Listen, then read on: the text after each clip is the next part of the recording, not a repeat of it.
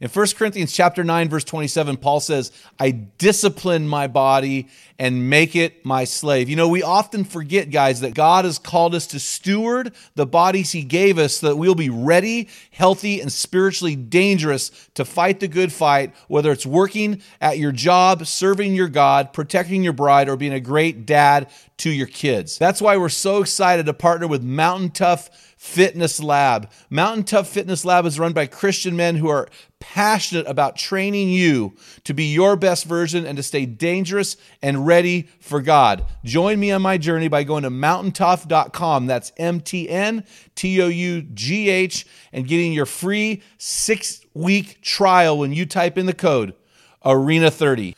You won't be disappointed. Stay dangerous.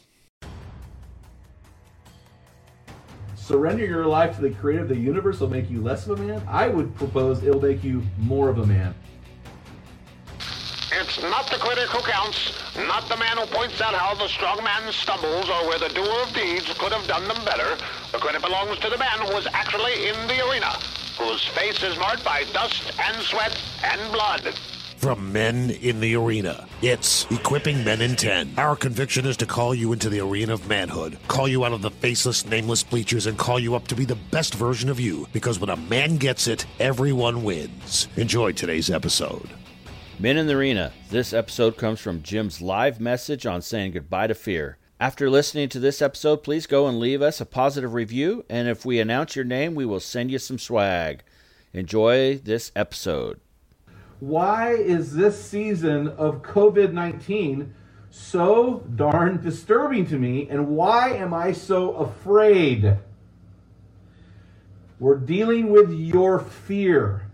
Today is a bottom line watershed moment. I know, guys, we don't like to talk about fear. Like, oh, I'm not afraid. I'm just wearing this mask. You know, I'm I don't have any fear. Well, why are you wearing the mask? Well, the government's mandated. Well, has you know that's you know there's a difference between fear and rebellion. I understand that. And I believe in Romans 13, 1 through 6 as well, to come under the governing authorities. But at what point does our fear hinder us from becoming our best version? And the bigger question is, what do you fear right now? Do you fear, uh, what, what, I mean, what's the big fear? Are you afraid about your health right now? Are you afraid about the health of a loved one? Are you afraid about your job? I don't know about you, but how about uh, being afraid for your country and what's going on there? And so there's a fine line between fear and rebellion, and I want to help rectify and help uh, help us to understand how to have victory over our fear. You know, fear is a fear as a noun isn't what you might think it is. The definition of fear, the noun, is an unpleasant emotion caused by the belief that someone or something is dangerous and likely to cause us pain or a threat. So now, when we think about COVID 19 and the fear surrounding that, let's let's do this. So what's the worst thing? Let's let's this is I've done this in my own life, which I'm going to share later. What's the worst thing that can happen during COVID 19? I get it and I die. If you're a Christian, uh, your wife gets a lot of your life insurance policy. You're in heaven. Life goes on. I mean, really, what's the worst thing? Do you fear death as a Christian? I, man, I hope, I hope you don't fear death as a Christian. How about this? I can unknowingly affect someone I love with the virus. That that is legit, right? That is legit. How about this? We could have a total economic collapse. I mean, on paper, we're heading towards it. Uh, we are in a very bad place. So that's a that's a definite fear. How about this? I could lose my job or my business. Some of you are business owners. Uh, I run a nonprofit business. We have three employees, and uh, we're getting ready to hire a fourth one here in June. And the money's doing this. So there is a fear element there potentially, right? I could lose my house. Uh, and it progresses from there, right? I lose my job, I lose my business, I lose my house, I lose my car, I lose my my Labrador Retriever, I lose you know, my gun, I, you know, I lose all these things, right? And so it just kind of goes. I don't lose, didn't lose my Labrador Retriever. I went to go buy one, and I bought a transmission and said my Labrador Retriever's in somebody else's family. Anyway, so so here are some fears. I'm looking at the top fears during COVID nineteen. Here are my top fears: loss of life, uh, not mine, but what I when I talk to people, loss of life, loss of a loved one, loss of income, and loss of the American way or the American dream. Right? It really comes down to those four things. So now I want you to put this into perspective. Imagine you were born in 1900, the year 1900. You're born in 1900. On your 14th birthday, World War I starts and ends on your 18th birthday. 22 million people die in that war. Later that year, in 1918, the Spanish flu epidemic hits the planet and runs until your 20th birthday, and over 50 million people die. On your so you're you got you have about a seven or eight year run here. And on your 29th birthday, the Great Depression begins. Unemployment hits 25%. World the world GDP drops to 27%, and that goes until you're 33. And what bails us out at 33 is World War II. I'm sorry, um, runs until you're 33. The country then nearly collapses along with the economy. But when you turn 39, World War II starts. It's like if you're born in 1900, it's like the picture of the deer standing next to the other deer, and the deer has a birthmark on his chest, and the one deer says the deer with a birthmark, "Bummer of a birthmark, Hal." I mean, if you're born in 1900, but what a bummer. On your 41st birthday, the United States is fully pulled into World War II, and between your 39th and 45th birthday, 75 million people die in World War II. I mean, you're you're only 40, you're only 45. At age 50, the Korean War starts and 5 million perish. At age 55, the Vietnam War starts and doesn't end for 20 years and 4 million people perish. On your 62nd birthday, you have to deal with the Cuban Missile Crisis, a tipping point in the Cold War. Life on your planet as we know it should have ended. Great leaders prevented that from happening. When you turn 75, the Vietnam War finally ends. Think of everyone on the planet born in 1990 or 1900. How did they survive all of that? When you were a kid in 1985, did you even, I didn't think about this, that my 85 year old grandparents, I, I didn't understand how hard they may have had it. Yet they made it through everything listed above. And we worry about junior missing high school graduation. And we worry that, that uh, you know, uh, we have to stand six feet behind somebody in the grocery store. It brings perspective to how we are handling fear in this time and how do we respond to the season in this time as believers? For the past three weeks, I've been very pragmatic. I've given you practical application to what the Bible says during this time. Today, I'm gonna I'm gonna bottom line this. I'm gonna end with a climax. I want to hit you, uh, you know, bummer of a birthmark, Hal. I'm gonna hit you in the bullseye today, and I really want to target your heart. And I want to ask you this question: Why do you have fear as a follower of Jesus? Or let's just stop that. Why do you have fear? Why are you afraid right now? Philippians 2, verse 8. Listen this. We're going to look at Jesus and we're going to see how he handled the fear of crucifixion. Listen, verse 8. And being found in appearance as a man, he humbled himself under, under this isn't in the Bible, under the Father's authority, and became obedient to the point of death, even death on a cross. So this is Jesus, right? And so, one of the ways that we can learn from Jesus is we can overcome our fear during COVID 19 by humbling ourselves before God and letting Him take care of us. Frederick Douglass once said, I prayed for 20 years and received no answer until I prayed with my legs. You see, humility leads to life, it's sin that leads to death. Humility leads to life. Jesus in the garden, Garden of Gethsemane, Matthew chapter 26, verse 39. He went a little beyond the disciples. He fell on his face and prayed, Father, if it is possible, take this cup away from me, but not my will, but yours be done. 1 Peter 5 6. I love the picture in 1 Peter 5 6.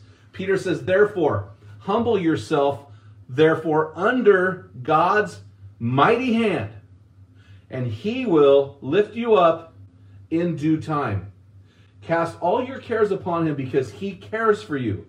It's a picture of us coming under God in humility and Him lifting us up. Look at that. Is that the safest picture in the universe? God cupping you in His hands? It's, it's one of those beautiful pictures that we see in Scripture of us humbling ourselves under God and say, God, I want to come under your authority, and God, you will lift me up. You will lift me up in due time. Overcoming fear, listen, this is really important. Overcoming fear takes tremendous humility and trust. And I think the problem with a lot of believers running around right now is we really don't trust God. When fear impacts our lives, what we really believe bubbles to the surface, right? What we really believe bubbles up. And I think during this time, what we really believe is we really believe in our bank statement. We really believe in our government uh, uh workers. We really believe that our government will take care of us, right? We really believe in our employees, but do we really believe in Jesus? Do we really, really trust Him to the point where we can go, it's all in your hands? Jesus trusted the Father, He left us a model to trust Him. As a follower of Jesus, we should not be freaking out about what's going on right now in our world unless we truly aren't under his authority. We stepped out on our own. Verse 9 continues because once we've once we've humbled ourselves under God, once we've allowed him to lift us up, once we're in this position, this is the position every believer should be in, right? Once we're in this position, verse 9 begins we, we're positioned perfectly positioned for verse 9 to give us a miracle. And here's the miracle in verse 9. Therefore God exalted him to the highest place and gave him the name that is above every name. So we overcome our fears during COVID 19 by, and I, I, know you're going, Ramos, this is all you ever say. I mean, it's like, this is like big dumb jock gospel. And it is. All you have to do is commit your heart fully to Him. I mean, do it. Get, wherever you are, commit your heart fully to Him. I mean, I do it every day. I have to do it every day because if I don't do it every day, I lose track. I dwindle. I diminish. I, I drift downstream. Nothing living drifts downstream. So I have to get up daily and give my life to Him. And you know, I, you know what I learned from uh, verse 9 here? Look at it, verse 9. Gave him the highest place and the name that is above every name. Do you know there is no one higher than Jesus? There's no one who you can trust beyond Jesus to take your fears. Jesus said, and I know you may be watching this and you may believe something different than what I believe, and that's fine. I, I mean, that's totally fine. But Jesus said something really bold. He said, I am the way, the truth, and the life. No one comes to the Father except through me. That is a bold claim. And as followers of Jesus, we make the bold statement that you need to be all in for Jesus and nobody else. There's no other God, no other name, no other Savior, no other Lord that will take you where you need to go. In John 11 25, Jesus said, talking about the highest name, I am the resurrection and the life. The one who believes in him, though they die, they will live. I got to tell you something. So when I think about being exalted, like when I say I'm in this position, right? I've humbled myself under God's mighty hand. He's he's he's he's I'm here. God's here. I'm here. I've positioned myself for Him to offer me a miracle of exaltation, right? He will put me on display, right? He will lift me up to the world and let me be the light on the light on the hill, the city on the hill, the light of the world. I got to share this wonderful honor that has been bestowed upon the men in the arena. Not myself, but the men in the arena as an organization. We were asked about a month ago, and I haven't really shared this, so I'm making this public now. A month ago, we were asked by the National Coalition of Men's Ministries, so it is really the hub of men's ministries in this country. I've been asked, we've been asked, me, Dale, Sammy, uh, our board members, our team captains, our arena coaches, all of our volunteers, we have been asked, our army has been asked to sit on the board of directors. We are the only organization this side of the Rockies. That is a huge honor that started with 15 small town guys in a coffee shop. How does that happen? We aren't that good and we aren't that smart. But I'll tell you what, we are in a place where God has said, I'm going to take these guys. I'm, they've put themselves here. And I got to tell you, when we first launched this ministry, we had no severance package, we had no money, we had no savings account. Our we we our we we there was a lot of fear mixed with a lot of faith. We stepped out in faith. We said, God, we don't know what you're doing here, but God, you can help us. What was the worst that can happen? I was afraid of being fa- failing and being embarrassed. I was embarrassed of losing my house and having and having and having to get a job in another state. I mean, all these things played out. We went all in anyway, and at the 11th hour, 11, 11 o'clock, 11.59 and 50 seconds, God bailed us out, and he's continued to bail us out ever since. And so for me, when I look at people now who are struggling with, oh, I don't have a job, I don't have this, I'm like, hey, trust Jesus. And even in the worst case scenario, you lose your house, you lose your job, you lose your career, it's not really that bad. In the kingdom, the grand kingdom drama, and I know right now it feels bad, but you know, it's not that bad. My, I mean, we're in that situation. I run a nonprofit organization. The money's doing this. I've got a wife now who's not working. She she will probably be furloughed. Nobody's flying, and she's a flight attendant in October. But we are pressing into Jesus. We are leaning into the ministry, and good, bad, ugly, or indifferent, we are giving Him our entire lives because only He is worthy to be exalted, and, and I can trust Him to exalt us in due time. So we have to trust him and position ourselves. Verse 10, the last thing I want to share with you, this is the great tragedy of mankind. Verse 10 says, that at the name of Jesus, every knee should bow in heaven on earth, and every tongue confess that Jesus Christ is Lord to the glory of God the Father. Here is the great tragedy. Overcoming your fear of COVID 19 starts when you bow your knee to Jesus. Every knee, the Bible says, should bow. But here's the here's the kicker. Not every knee does bow. Every knee should bow, but not every knee does bow. And I want to say this to you, all of you who are watching. We're going to have thousands of people watch this next week. Cognitive assent is not belief. Cognitive assent, agreeing with Christianity, does not mean that you are a Christian. What is bubbling over you right now, what is bubbling to the surface during this time, is exposing your belief. During times of fear, what we truly believe in is exposed. Jesus, uh, Paul said about Jesus in 1 Timothy 2 5, there is one mediator between God and man, the man Christ Jesus. And in Acts 4:12, Paul said, "Salvation is found in nowhere else, for there is no other name in heaven or earth for which you will be saved." I've got a dear, dear, dear, dear, dear relative of mine, and we had a conversation years ago, and my relative acknowledged he was created by God, acknowledged God loved him, acknowledged God had a plan for his life, acknowledge everything I believe about Christianity. Everything I believe and have given my life to, he agreed with 100%. And when I pulled the trigger and said, okay, it's time for you to get, receive Jesus, he said, whoa, whoa, whoa, no.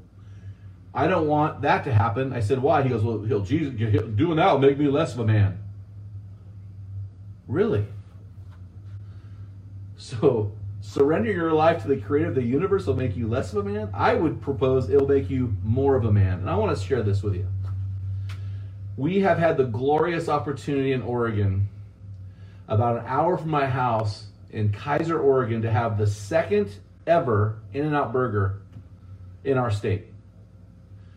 And I have not been there yet. The lines have been too huge, but I'll tell you what, when I do, I'm going to get a double double animal style, protein style off the secret menu. It is glorious.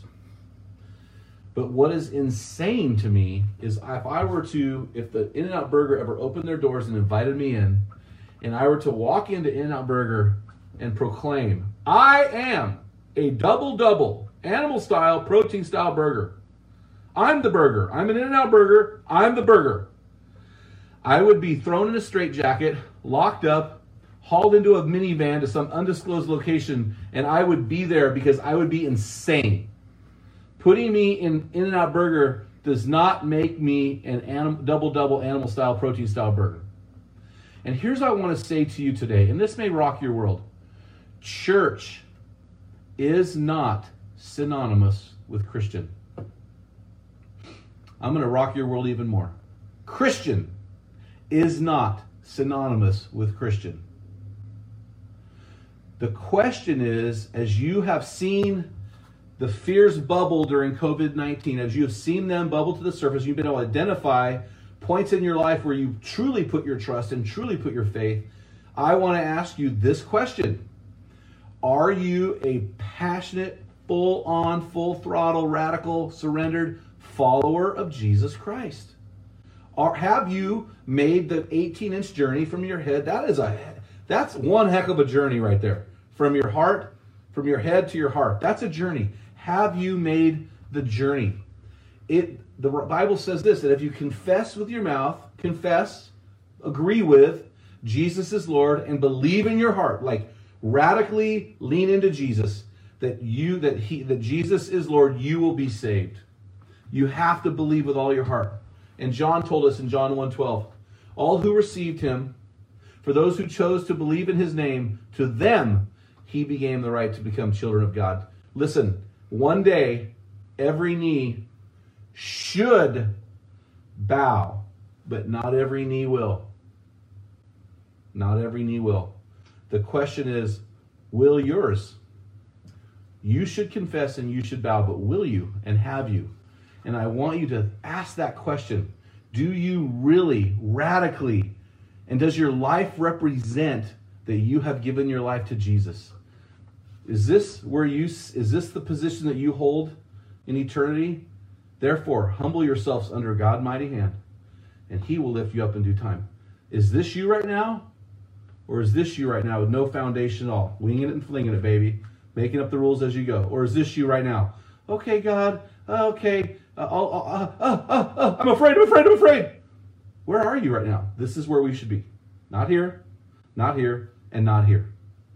I hope that helped. Here is your reflection and response. From what I've said today, do you trust Jesus as your Lord and Savior? Only you can answer that.